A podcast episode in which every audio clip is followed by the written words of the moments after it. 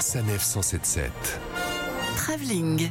L'actualité ciné de la semaine avec aujourd'hui deux nouveaux films à la carte. Je me suis dirigé dans mon ciné spécial avant-première pour vous en donner un aperçu.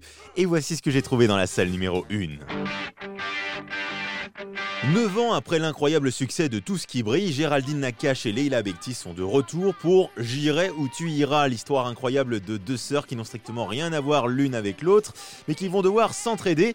L'une tente de participer à un concours pour euh, essayer de devenir choriste de Céline Dion. Allez, papa, t'as demain. Je peux pas t'accompagner demain. Moi, j'y- moi, j'y vais pas sans toi, papa.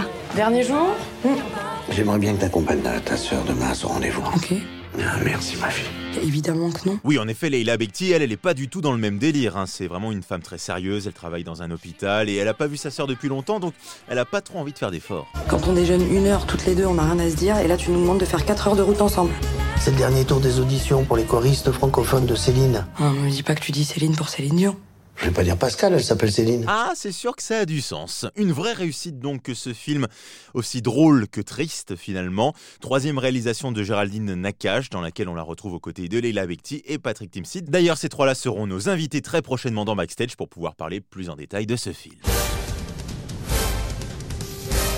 Dans la salle numéro 2, c'est un film d'action avec Will Smith, ça s'appelle Gemini Man, de Ang Lee tout de même, à qui l'on doit notamment l'Odyssée de Pi ou le secret de Brokeback Mountain. Alors là pour le coup, rien à voir, on est vraiment dans l'action pure et dure, c'est un garçon qui tue, voilà, pour euh, vivre, c'est un tueur à gages, et puis un jour il se lève le matin, et puis il a une très mauvaise surprise, son gouvernement, ses employeurs ont essayé de le tuer. Ça, c'est nouveau. Bah c'est surtout ballot, d'autant plus qu'il va se faire poursuivre par un mystérieux tueur qui semble connaître ses moindres faits et gestes, et pour cause puisqu'il s'agit en fait de son jumeau, de son clone. Tout ce que nous avons créé est en danger. Vous n'avez personne capable de tuer Henry Brogan.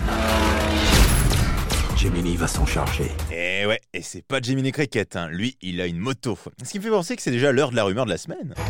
Pour la faire apparaître, il faut répéter son nom trois fois. Rumeur de la semaine, rumeur de la semaine, rumeur de la semaine. Et pour contrer toutes les critiques de la dernière saison de Game of Thrones, l'interprète de Jon Snow, Kit Harington, a trouvé une méthode infaillible. Il n'a tout simplement pas regardé les derniers épisodes. Comme ça, au moins, il peut dire Je sais pas, j'ai pas vu. Bon film Retrouvez toutes les chroniques de Sanef 177 sur sanef177.fr.